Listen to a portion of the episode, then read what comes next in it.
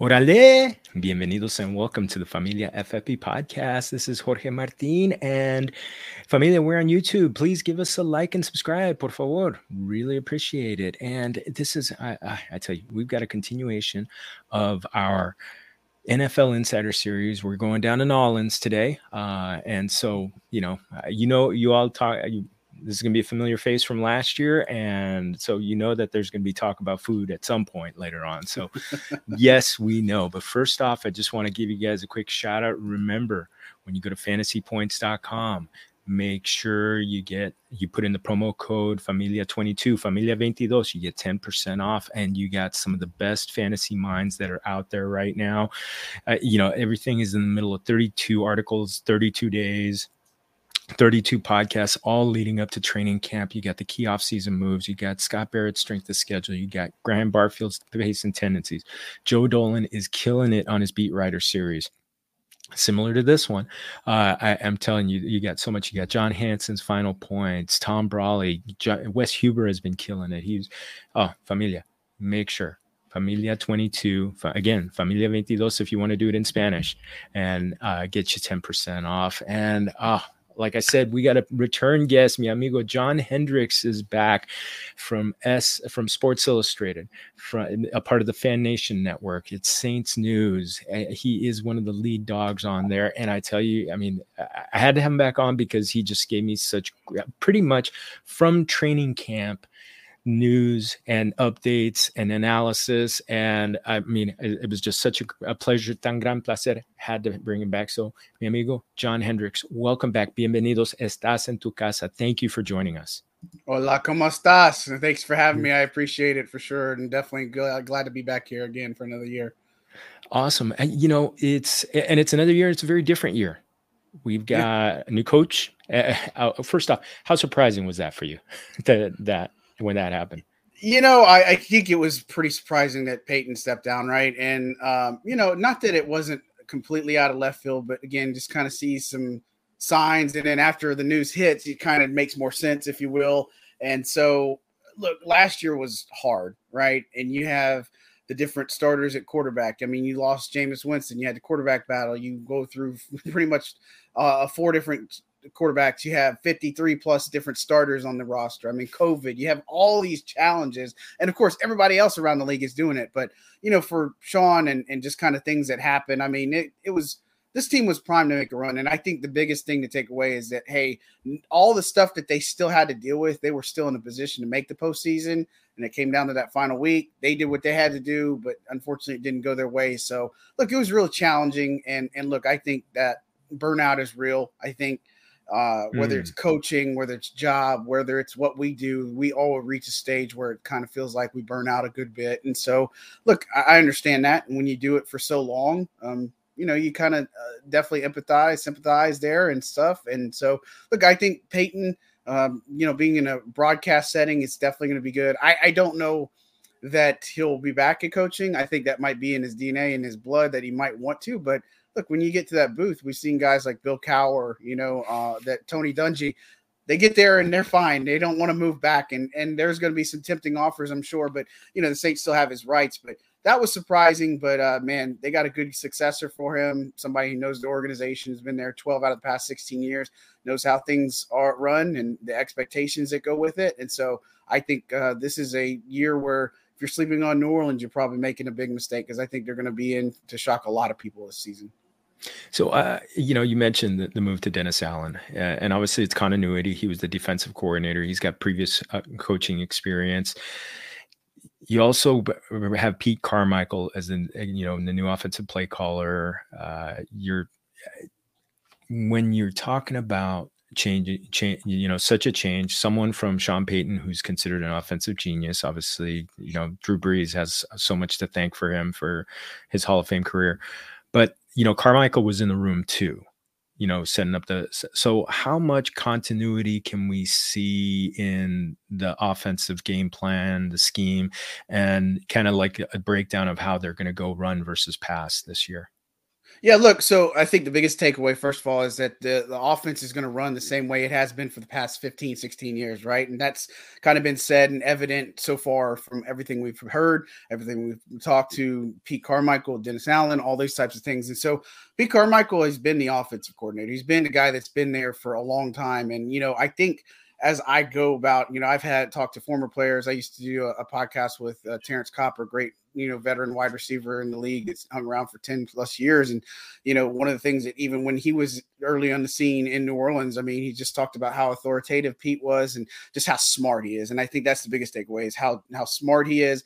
Kind of like one of those mad scientist type guys, and he's learned a lot. He's obviously knows what's expected in offense in New Orleans and such. And so, look, I think pass heavy is kind of the tendency maybe you want to look at, especially with some of these receivers that they've gotten building kind of this upgraded talent. And you know, not to go on a tangent, but last year the offense was just horrible, right? I mean, it's it's the fact that you had such a talent deficient product at wide receiver, which made teams easier to key on Alvin Kamara. And Alvin Kamara had a down season, right? He, you know, had some of his lowest totals. His touchdown uh, was uh, ratio was way off from the year before, where he had gotten the end zone twenty plus times. I mean, there's just so many things that happen in that course, and so look, some of it's continuity quarterback, some of it was not having the right receivers, some of it was injury, some of it was offensive line. I mean, you could put pretty much anything you want. And obviously, these are professionals. They're not going to sit here and make excuses, but we know better, right? And so Carmichael's going to go in here. He's going to be smart. He's going to be very energetic. And I think he's one of those guys, just like a lot of these players on the roster, that he's going to come in and I think shock a lot of people. I think he's going to come in here and show people that, hey, this offense is still really capable. Obviously, from a down season, that's kind of in the past, if you will, and behind you. Jameis Winston is the guy. He's going to go in there. He's working really strong alongside of Pete Carmichael. They're trying to come up with this thing together. And I think that's obviously another big takeaway is that Winston's more involved than he was and has probably ever been in anything, right? Because he knows he's the guy and that everything rests on him. And so Carmichael's going to be one of those guys that I think you see the genius kind of come out in some aspects. What I think that they're going to be missing in some aspects, though, is the fact that when Payton was heading everything up, his tendencies, right? He was very aggressive on some of these calls and some of these fourth down calls. And so I think that's where big differences between him and Dennis Allen are. And what we got to see is going to happen is, you know, if it's a fourth and three, Payton had no problem doing it, right? Because he knew what you didn't have a kicker that could do anything last year. Let's go mm-hmm. for it because of the the tendencies, right? And some of the analytics and charts behind that. I don't know what we'll see this season, and I think that's some of the un- cool unfactor or cool X factor that you just uh, unknowns that you just don't know, right? And so, but uh, I think that, that all the players that we've talked to and I've talked to and coaches have given a very glaring vote of confidence for Pete Carmichael and a guy who's been around this organization and knows what to expect. So I don't think there's going to be much drop off here. So let, us talk about the Let's start with the guy who's uh, going to be taking the snaps. And this year, it's not. It's completely clear. I was listening last year. You called it right. It was going to be Jameis, and uh, but it, it's his job. Taysom Hill is not is is no longer in a quarterback battle. He's coming off the knee injury. So first off, I wanted to ask where he is on the rehab because I think it uh, when OTAs he was about seven months past his injury, and I know they usually like nine to ten months. That's number one, and number two. Number two. Well, let, us start with number one there. How's, sure. How's yeah. You know, his yeah, his progress is great. So I mean, he's been ahead of schedule and a lot of the milestones in his rehab. Um, look, you know, I think a lot of people were making, especially you know, being out there and stuff, that people were making some big deals about a limp. And look, mm-hmm. I mean, I don't know if anybody else that has had major surgery and, and, things like that that don't have problems afterwards. And it's, it's, part of the recovery process. I mean, I played hockey for 20 plus years. I broke my ankle. I limped heavily after I was Ooh. back healed, if you will, and stuff. So, I mean, there's just all these things that come up. I say it was just pretty much overblown, but you know, look, he's commanding the brace this season, right? And obviously, recent kind of videos have shown him throwing without the brace and just not having it on. And and look, again, that's encouraging because that means his knee is strong and where it needs to be. And he's always talked about. So he avoided major MCL damage last year. It was the ACL, right? And so mm-hmm. he, that's where he had to repair the surgery. Right now, what he ex- explained to us a while back was that it's just the meniscus is trying to make sure that it heals properly and it is good to go from a strength perspective. And so that's kind of been the the big thing. And it's not necessarily it's held it held him back, but it's just one of those he needs to make sure it's good to go before he does a lot more things. And just the fact that he was being out there and just kind of doing a lot of those drills, especially without the knee brace, is really encouraging for him. He's going to be 100%. I know it for sure starting week one, but again, unless something wild changes, which I doubt it will, he's going to be wearing the brace this season. Um, and again, it's just said nothing that's going to hinder him or anything like that. But you know, it's just uh, one of those safety measures, if you will. And a lot of players do it, and he shouldn't have any problems with it. So he's good to go. He's going to be fine, and uh, they're expecting a lot of big things out of him this season. And you're right. You know, it, it, it's not like he's Lamar Jackson who's going to be out there running a lot or something like that. So that's that. That's the big thing. Uh, you know, being ready to go. It, he did have a more conservative approach last year. Uh, you know, not throwing for, not throwing VAR down the field so much. When, uh, I mean, it, which is very different from what he was like in in Tampa, where he was just a mad bomber, t- you know, taking taking shots down the field. Is are we going to see a little bit more of that in an offense that can be really explosive with a top when a quarterback is uh, operating at the top level?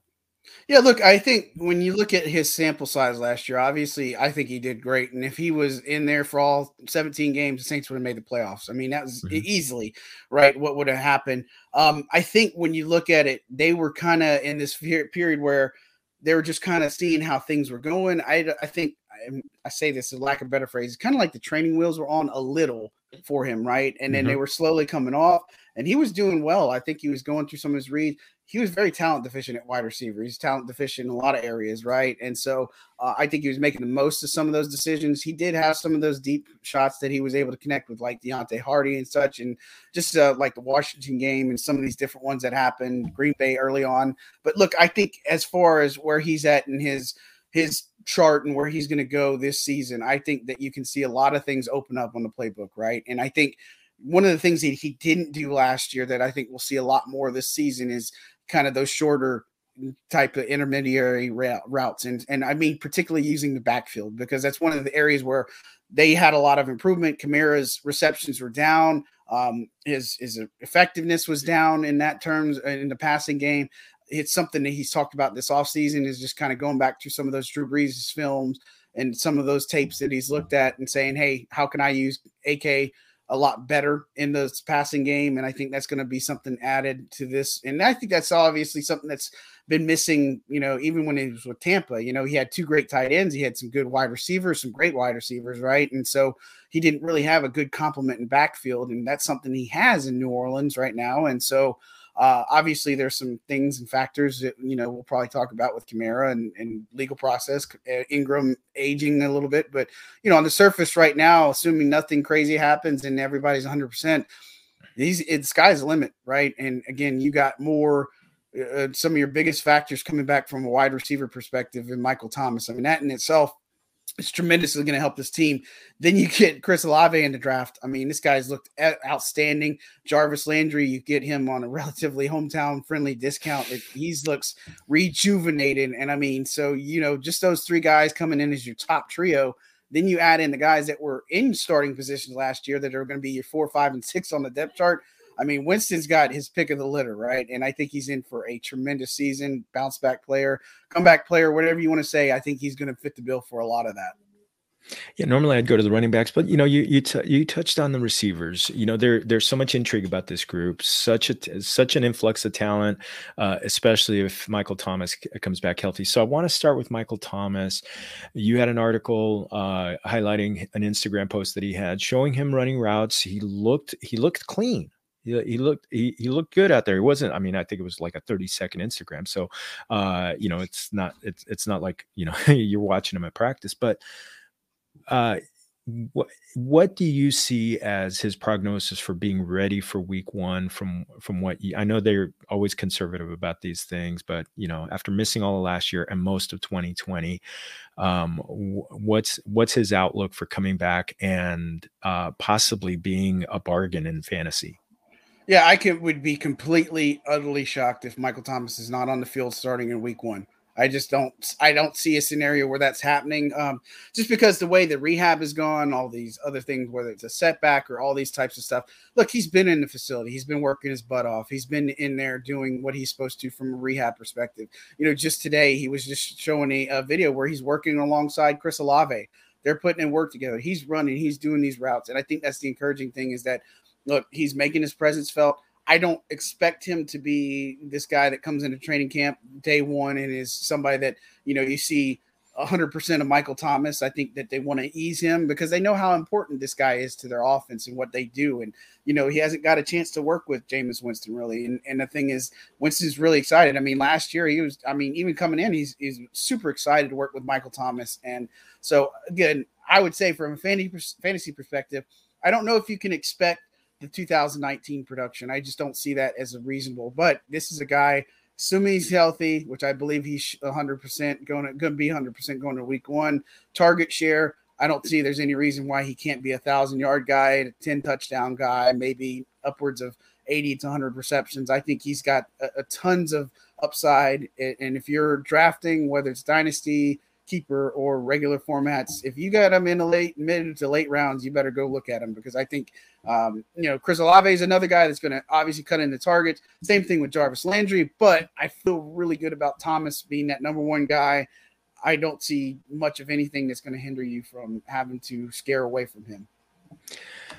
So I, I think it's I think it's pretty clear he's he's going to be the number one guy uh, uh yeah. wide receiver one, assuming assuming health. So let's look at Jarvis Landry, proven veteran, slot guy who's just going to get a ton, who can who's gotten a ton of volume both in Miami and in Cleveland, and Chris Olave, one of the one of the smoothest. I mean, they talk so much about smooth route runners, just a, a really beautiful ball, uh, you know, wide receiver coming out of Ohio State. How do you? A lot of times rookies start off slow. So c- can you see the pecking order going Landry and Olave with Olave pe- catching up there toward you know toward the la- you know latter half of the season? I I think Olave is going to have a better start to the year than some people wow. are probably thinking about. Just because here's why I say that. So yeah, smooth the route running, all that. I mean, he just makes everything look effortless, right? And so why I say that is because from day one that he's worked with Jameis Winston, he's come up to him and said, "Hey, you know, what can I do? How can I how can I do this better? What can I do to to be in the right spots? To, where do you want the ball at? Where do you need me to be? All these types of things." And you know, again, it seems kind of like okay, well, given, but it's a way a professional, a veteran type of player would act. You know, as a rookie, so many things. And, and again, I'm not picking on Ian Book here, but last year he, he had struggles with the playbook, right? And so some of these rookies come in and they're just trying to, to survive and trying to catch on and adapt, um, you know, and it's a hard thing to do, and, especially for a receiver. But we've seen a lot of success. Justin Jefferson is a guy that's just blown it up. Ja'Marr Chase, a lot of these guys that have come in and have made such a huge impact as a rookie. I'm not saying Olave is going to be the offensive rookie of the year or anything like that. I think he has a good, strong chance. But, you know, honestly, from a, a target share, reception perspective, I think you can look at him easily four to six times. I think he's going to get some some good looks, especially when if Michael Thomas is 100 percent and you got Jarvis Landry, a veteran out there, and you got Olave, and then you have a Kamara on the field, assuming that yeah you get the protection what you want and the looks and the timing.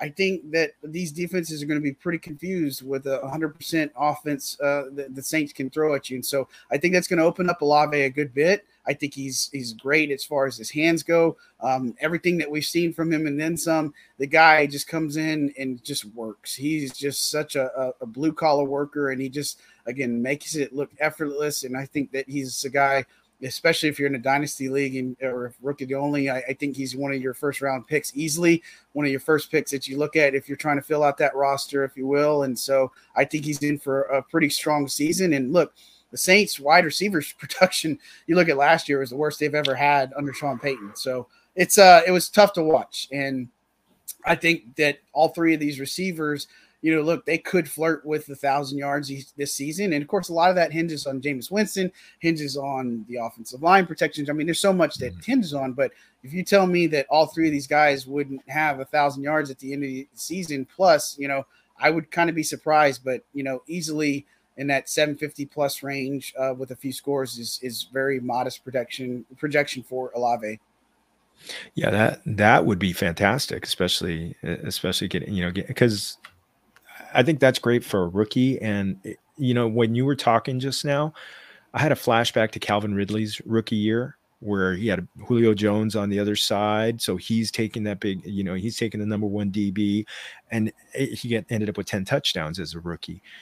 And when a healthy Michael Thomas is going to draw the number one DB for for and so Chris Olave and, and Jarvis Landry Landry being such a technician but I mean I think that's that's opening up a lot of opportunities uh so, and yeah and if Jameis is if Jameis is anywhere you know takes the next progression and starts uh, starts going in the intermediate routes uh, and maybe some deep shots. Olave is one of the guys that he's going to be taking. I think he's one of the fastest receivers at the combine. So, hey, okay, you get you convinced me. You convinced me to t- take an early shot on him. Uh, yeah, and look, I, would say this, and uh, sorry, just to, to say no? on Jarvis Landry, he's looked absolutely reinvigorated. He looks like he's a guy that's going to come in here and, and do extremely well too. So, and he's in a contract year, obviously taking that one year deal. Um, and it's it's one of those that hey, I'm betting on myself to try to secure a, a next bigger contract, right? And so um, I, I, think that you can expect a lot of big things from Jarvis Landry. Just him and Tyrann Mathieu. just coming back to oh, Louisiana has been such a huge. Like you could just see the energy, you could just see the the determination, you could just see that's how yeah, people are just riding the high there. So I think Landry's in for a strong season.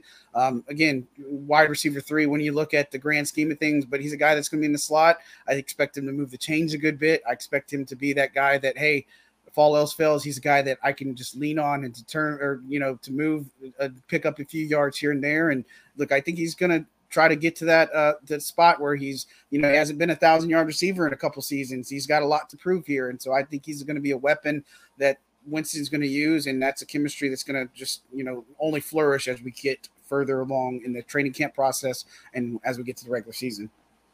Well, we, we also know that uh, Jarvis Landry likes to bless him. So, oh yeah, that was a beautiful hard knocks. Uh, I want to go to the running backs now. Uh, Alvin Kamara uh, from the Pro Bowl. There is the legal situation that's uh, that that is coming up out of the fight. Uh, the NF as of this as, as of this recording, which we're recording on July 7th, there's nothing yet on him. How I mean, it's hard to it's hard to look in the crystal crystal ball and say there's going to be a suspension. How long that suspension is? What uh, any tea leaves that you, that that you're reading that says what you know what what what could be happening with him and uh, you know late July, August when the NFL comes down with discipline if well, it comes down. Yeah, so the first thing to, to, know is that his hearing is is August 1st, right? And so mm-hmm. this has already been postponed and pushed back a couple of times. So maybe we'll get some more clarity on August 1st. But you know, it's coinc- I say that because it's it you got another player that's worried about some of the potential league discipline in Marcus Maye, a guy they picked up in free agency who's going to be starting in their secondary. He has a, a an offseason arrest from February 2021 that still hasn't been fixed or has not been resolved. And his next court date is also on August 1st, right? And so um, they have two players that have kind of some legal stuff that's not been fixed up yet. And I'm not saying that Kamara – his case won't continue to be the same way or that whole thing. But you got something that happened in February 2021 that still hasn't been put to bed. And obviously that has to be resolved first until the NFL comes down and does their legal type of discipline. Now, with Marcus Maye, it's pretty straightforward. DUI, new CBA, that's a three game suspension. We'll see how that plays out. I think that's probably a little bit more straightforward than Kamara. With Kamara, there's more people involved, and I don't know how that's going to particularly play out. I know the video and everything I've heard and seen doesn't look particularly favorable, but then again, we just don't know because the last time that this all came about, you know, the defense said they needed more time to analyze the video and just kind of look at some of the evidence that's been presented. And so I think that, you know, there's been a lot of things that have said that, hey, Kamara's bracing for a six game suspension. Then Kamara claps back and says, I don't know what y'all talking about. And, You know, what crystal ball you got? Can I get the Powerball numbers and stuff? And so, look, I would expect that no matter what, that you're going to have some type of discipline for Alvin Kamara. Um, the extent of that is unknown. And if they, even if they get everything they need from a legal perspective on August 1st and all that's resolved, um, the NFL is not exactly swift with their discipline. So I would probably anticipate more of a later season suspension. um, or it might carry over. It, worst case, it would be in the playoffs if the Saints, you know, were able to get back in and such. But that would be horrible timing. But at the same time, this is how this stuff tries to play out. You're still dealing with all this fallout with the Deshaun Watson stuff. That's probably center stage and priority right now, number one for the NFL. But look, I would say that August 1st is your next big di- date. We'll have to see if that actually produces anything or we get another postponement. And so if it postpones, Kamara will probably be good for another few months um, to be on the field. But, you know, as it lingers more and more, um, you know, we'll see how it all plays out. But I don't think it's really from an organization standpoint. We'll just have to wait and see. We just don't. Mm-hmm. There's that's really all it is. We got to wait till the legal process plays out, then NFL discipline, and then we'll figure out where we're at with Kamara. How about as as a player? I mean, it was it was a tough season for him, and you talked about the fact that the the the downgrade the downgrade in talent at wide receiver because of injuries and everything else uh, really limited, really focused the defensive attention on him he's one of those running backs that tends to age well. A guy who catches passes, doesn't take so many big hits, doesn't get so many car crashes. Is he uh, when he's on the field? Are we still looking at the same Alvin Kamara and maybe even uh, you know with uh, defenses not being able to key on him this year as much as they did last year? Yeah, look, I think the best thing for him is don't give him 20 plus carries a game. You just that's that doesn't make sense to me. And you know, I think that's that's tough to look at him last year and know that hey, Kamara having uh, 20 plus carries in games, and again, he's built for it. He can do it, but obviously, when you don't have a solid backup plan, I mean, last year they were rolling in with Tony Jones Jr. because you know Latavius Murray got cut in camp. They cut Devonta Freeman as well because of the way Tony Jones Jr. was playing, and so come to the offense, the season, it's hard not to put 41 on the field, and so again. I say all that to say that you know that's one of the reasons they traded for Mark Ingram. They got good value out of it.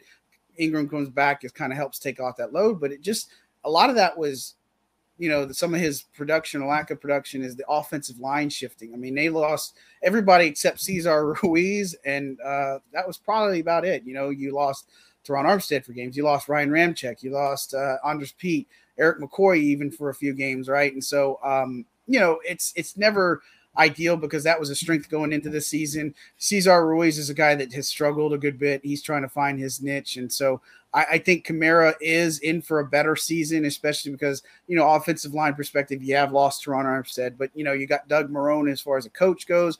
I think he's primed for some really good uh, improvement there on the offensive line. Ryan Ramczyk's going to be good for go from his offseason surgery. Uh, you got kind of some things to figure out at left tackle and even in guard position. I think some of those guys can get pushed a little bit. But you know, I say all that to say that a lot of this hinges on you know Winston or Kamara on the offensive line. I feel like if I was just in a, a betting mode, that I would take the the over on how they're going to do. Is I think their productions will be better just because the way the offensive line is shaped up, and then Kamara's usage will be what it needs to be, and um, you don't have to rely on him for 20 plus carries a game and get him more involved in the passing game where it's not so obvious. And I think he's going to do much better this season in terms of production. So I want to stick to the offensive line for a second. Lost Ter- Terron Armstead, and uh, and you mentioned Cesar Ruiz had a, had a rough year, and there were injuries all around. It's a group that was ranked number twenty one going uh, going into the season by PFF. Uh, is this has been traditionally a strength of this team when it's when it's going well. Uh, obviously, drafted Trevor Penning uh, in the NFL draft. Uh, could could this group be be poised for a bounce back? Yeah, I would say so. And look, I think when you talk about Penning in left tackle, he's going to have to take that job from James Hurst. And I think James Hurst has earned a shot to start for this team. He's a kind of a quiet leader, but he's very smart. Very intelligent. I think he's earned a legitimate shot to start, and it won't be surprising to see him starting in week one. Penning is is a uh, a guy that I think is has got a bright future. I think he's outstanding as far as his run blocking goes, his physical attitude, uh, Mauler mentality is what you hear. He's got to refine a little bit in the pass protection. I think is where he's got to grow the most. And for that fact, you got Hurst that's going to anchor that left side. Um, Andrus Peat's coming back from an injury, and the thing is with him, you know, he's yet to ever play in a full season, and you got to have a solid backup plan to him. And I feel like they do with Calvin Throckmorton. Um, and so you know, with Ruiz, I think he's kind of the wild card here. Erik McCoy's going into a contract year. I think he's going to be fantastic. He's always been really strong for this team. Ryan Ramczyk at right tackle. They missed him last season. It was just just hard to watch it sometimes for this team in the offensive line. But I, I, do think they're in for a bounce back. I think the depth behind them is a lot better than it has been. But the key is always health and availability. And so if something happens to one of those starter guys, you got to have a solid backup plan. I think they have some pieces in there, but I feel like you know, if it starts getting to three and four on the depth chart in some of these areas. And the thing is with New Orleans, you got to you always cross train. So it's like whoever plays guard can play tackle, and whoever plays tackle can play guard. They got a lot of these that shift, or some play guard and center. And so if if it breaks down too much, then I'm going to be a lot more concerned here for New Orleans. But if everything is the way it should be on 100% on paper, then I think there's no reason to expect this group not to rebound as well. I got one one other question about the running backs. Uh, after Kamara, what's the pecking order, kind of like in case of emergency? Yeah, so it's Mark Ingram, and look, I, I think Mark has a lot left in the tank. And um, you know, I would say if you're talking fantasy, if you're taking Kamara, you better take Ingram, right? And you got to have the handcuff just because you don't know what's going to happen with this legal process. And look, I think Ingram is a guy that, you know, when he needs to, if he, has got to step up, he's going to step up. And after that, that's where it gets a little bit concerning. You know, they had David Johnson come in at, at minicamp couldn't get a deal done because they couldn't agree on some of the money. Maybe they revisit that a good bit, but it tells me that they're definitely still a little bit concerned, or at least they're going to add somebody. And they did this last year in camp. They added hmm. Devonta mm. Freeman. And so Freeman didn't make the team, but he did latch on in Baltimore, um, you know, and, and, played a good bit of games for them. So I would expect them to to look and do some due diligence. I wouldn't rule out them looking at trading for somebody if something crazy happens. And so um, but as it stands right now, it's a lot of special teams guys. So it's Tony Jones Jr., a guy that looked really good in training camp last year, got hurt early on in the season, and then he came back. He just wasn't the same guy. Um, Dwayne Washington's been more of a special teams guy. He's carried the ball a little bit. Uh, Devine Ozigbo is on another stint with the team. You know, they picked him up from Jacksonville, poached him from the practice squad, and he's kind of hung around a good bit, and he could carry the ball too. But um, I think of those guys, you know, is that a good three option? Probably not the strongest one. Um, I'm intrigued by their undrafted rookie they got out of Baylor, Abram Smith. I think mm-hmm. he's a guy, a converted linebacker. He offers a tremendous amount of upside on special teams. And so I think he's more of a bruiser, more similar, I think, to, to Mark Ingram, if anything. So I, I would be interested to see how he can push some of these other guys on the depth chart if you're trying to look at somebody maybe as a sleeper or somebody to just kind of watch on the roster. But to say the least, if if something happens to Kamara, something happens to Ingram, this team is kind of screwed at running back. I just, mm. but I would just, to be blunt, that's just kind of where I look at it. Not that these guys can't do it, but it's it's it's harder to for them to do the things they want to do if they don't have a guy like Kamara Ingram on the field or available. Yeah, that, that that's when uh, Jameis goes into Mad Bomber back to back to his Tampa days, right? uh, uh, we haven't touched on the tight ends yet. Uh, last year there was a lot of talk about uh, Adam Trautman coming into the season. Uh, obviously, you know the the issues, the in, the lack of continuity at quarterback kind of kind of hindered that. What what kind of outlook do we have at tight end this year, starting with him? Yeah, look, I think Trautman, you know, I thought he was somebody, and a lot of us thought he was going to break out for a, a, strong season, and just this wasn't there. And last year, the, the way this team started, there was a lot of drops, there was a lot of just just ugly football, right? And so uh, Trautman was in that group. You know, they signed Nick Vannett, free agent guy. He missed half the season. You know, first half of the season, he only played in seven games for him. You didn't have Taysom Hill really uh, 100% available playing there, and um, Juwan Johnson was a guy who kind of started hot and fizzled out and cooled down a lot in a big way. And I think that was a lot into terms of, um, you know, quarterback continuity. If there's one group that I'm most concerned about off on offense, it's tight end. I just don't know if they got enough there. They're banking on Taysom Hill to come and, and kind of be mm. more of a permanent guide in that particular role. Um, but he is coming off a Lisfranc surgery, right? And so that is tricky. He was again guy that's been around the building, rehabbing, doing it to facility work. And I won't be surprised to see him start the season on the pup or they start training camp on the pup, uh, physically unable to perform list. But how that turns out for him, I know he's meeting in the tight end room, a tight end group, something he's never done right? And so I think that bodes well for him and learning the position a lot more. I think he's got upside there. Now, am I telling you he's going to be the next George Kittle? No, not even a close, not even a resemblance of that. He's not going to be in their top five elite. I think he can be good, but the thing is, the Saints have tried getting tight ends to measure up to the Jimmy Grahams for years, and they just haven't done it. They've tried Coby Fleener, Ben Watson. I mean, even on the back half of his career, did pretty good. Um, you know, you get guys like Jared Cook, did decent. You know, came into his own and after a slow learning curve, but you know, at the tight end position, I think Trautman probably be right now in your top as far as pecking order. Taysom Hill would be, you know, close second, could be borderline top option. But if I'm a fantasy guy and I'm looking at any of them, I would stay away until that situation works itself out. So more information is needed at the tight end group, is what I would just tell you. Do you think Taysom will have some some plays where he's kind of like a wildcat, and I mean, or is or they're just going to strictly play him at tight end?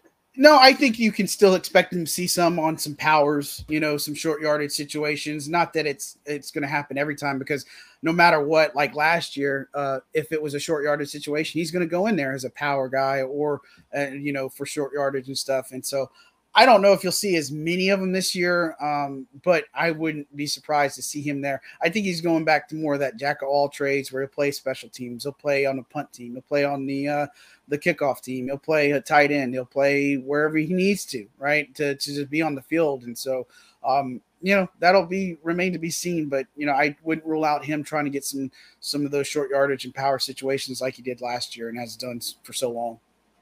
Awesome, awesome. Well, one last one about the uh, about the defense. Uh, I know they'd love to play Tampa Bay every week uh, in the season. It seems like all they do is like shut down. They're the only kryptonite for Tom Brady. Uh, when you look at uh, when you, how does this team shape up? It, has been traditionally a great team against the run. How do they shape up against the pass?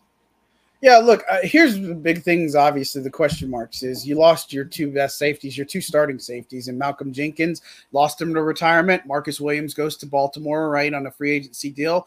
Not surprising. So the Saints were kind of up a creek without a paddle there, but obviously they made the first offseason move by getting Marcus Maye. Um, he's coming off of an Achilles injury, so I obviously uh, or AC, uh, yeah, Achilles, and so um, ACL. Anyways, it's irrelevant because he's there, he's on the field, and he's obviously doing the rehab and putting the work in, and he's going to be one of the starters, right? And then they get Tyrann Mathieu, and Mathieu's a guy that's going to come in here and just really do some outstanding things. I think those two are your st- favorites to start. CJ Gardner Johnson is your guy that kind of mans the slot, obviously in the nickel situations. Um, but you know, beyond that, I think the safety spot is where they're deepest at in, in terms of the roster. I mean, they've got PJ Williams, they brought him back. They picked up Daniel Sorensen, a veteran guy that's been around for a lot of years. Justin Evans is a guy they signed as well, who is kind of revitalizing his career, coming back to football. And they have another guy to watch out for, which is kind of a sleeper, is Bryce Thompson, guy that can line up at various positions,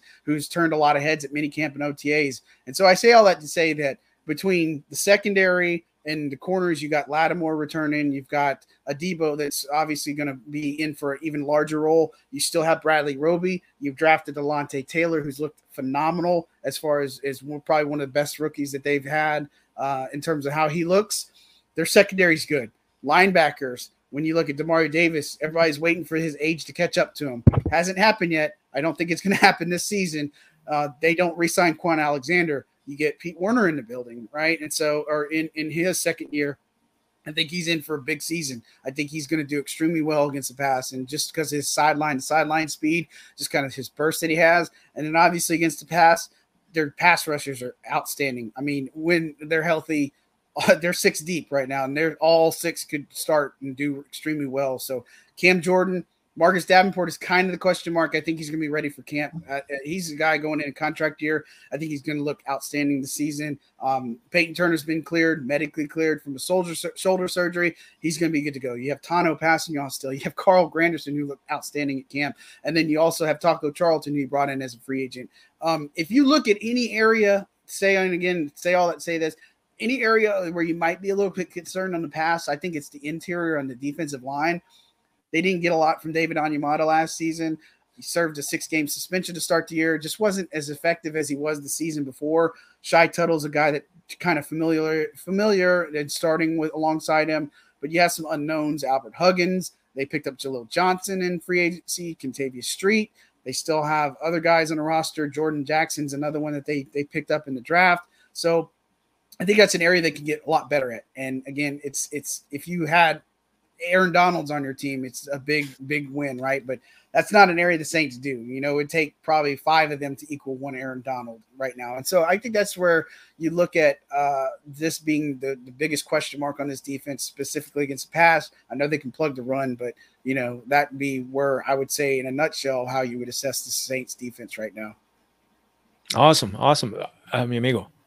Eh, you just knocked it out of the park. Thank you, thank you. I mean, I'd say, I'd say this was super, but you know, you you've got enough. Uh, you you hear enough of super so, uh, I wanted to finish off. You mentioned Taco Charlton. You, I, I was listening back to our interview from last year. You gave such an incredible, uh, incredible breakdown of the taco scene in in New Orleans.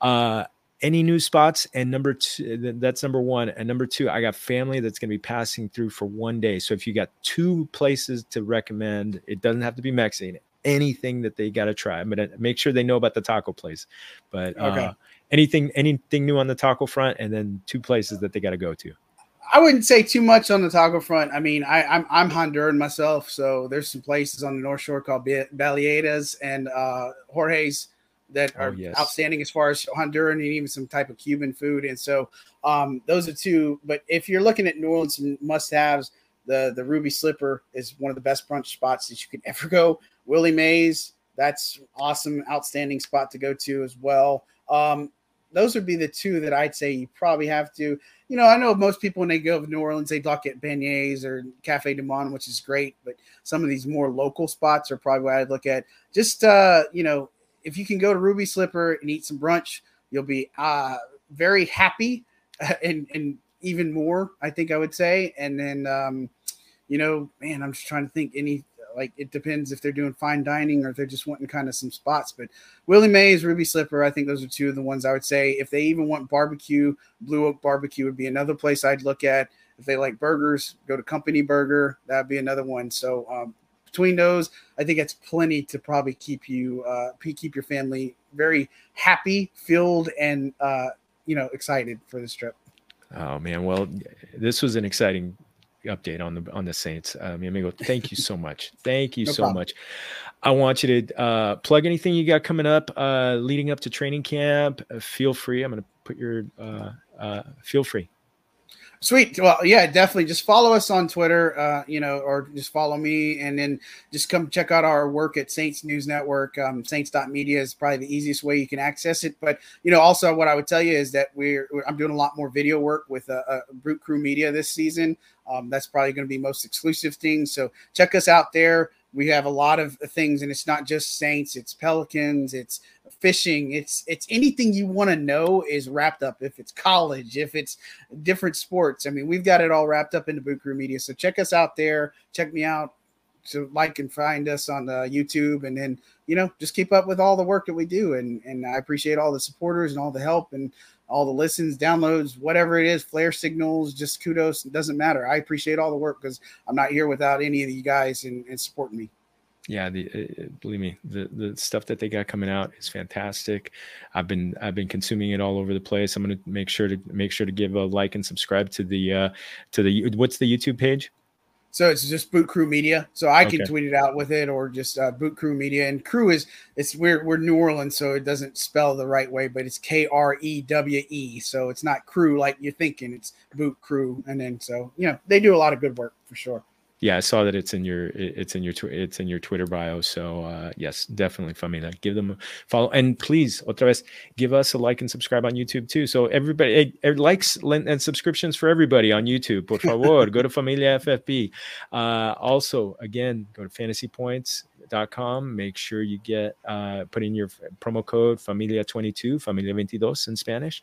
Get 10% off. Uh, again, you got so much great content getting you.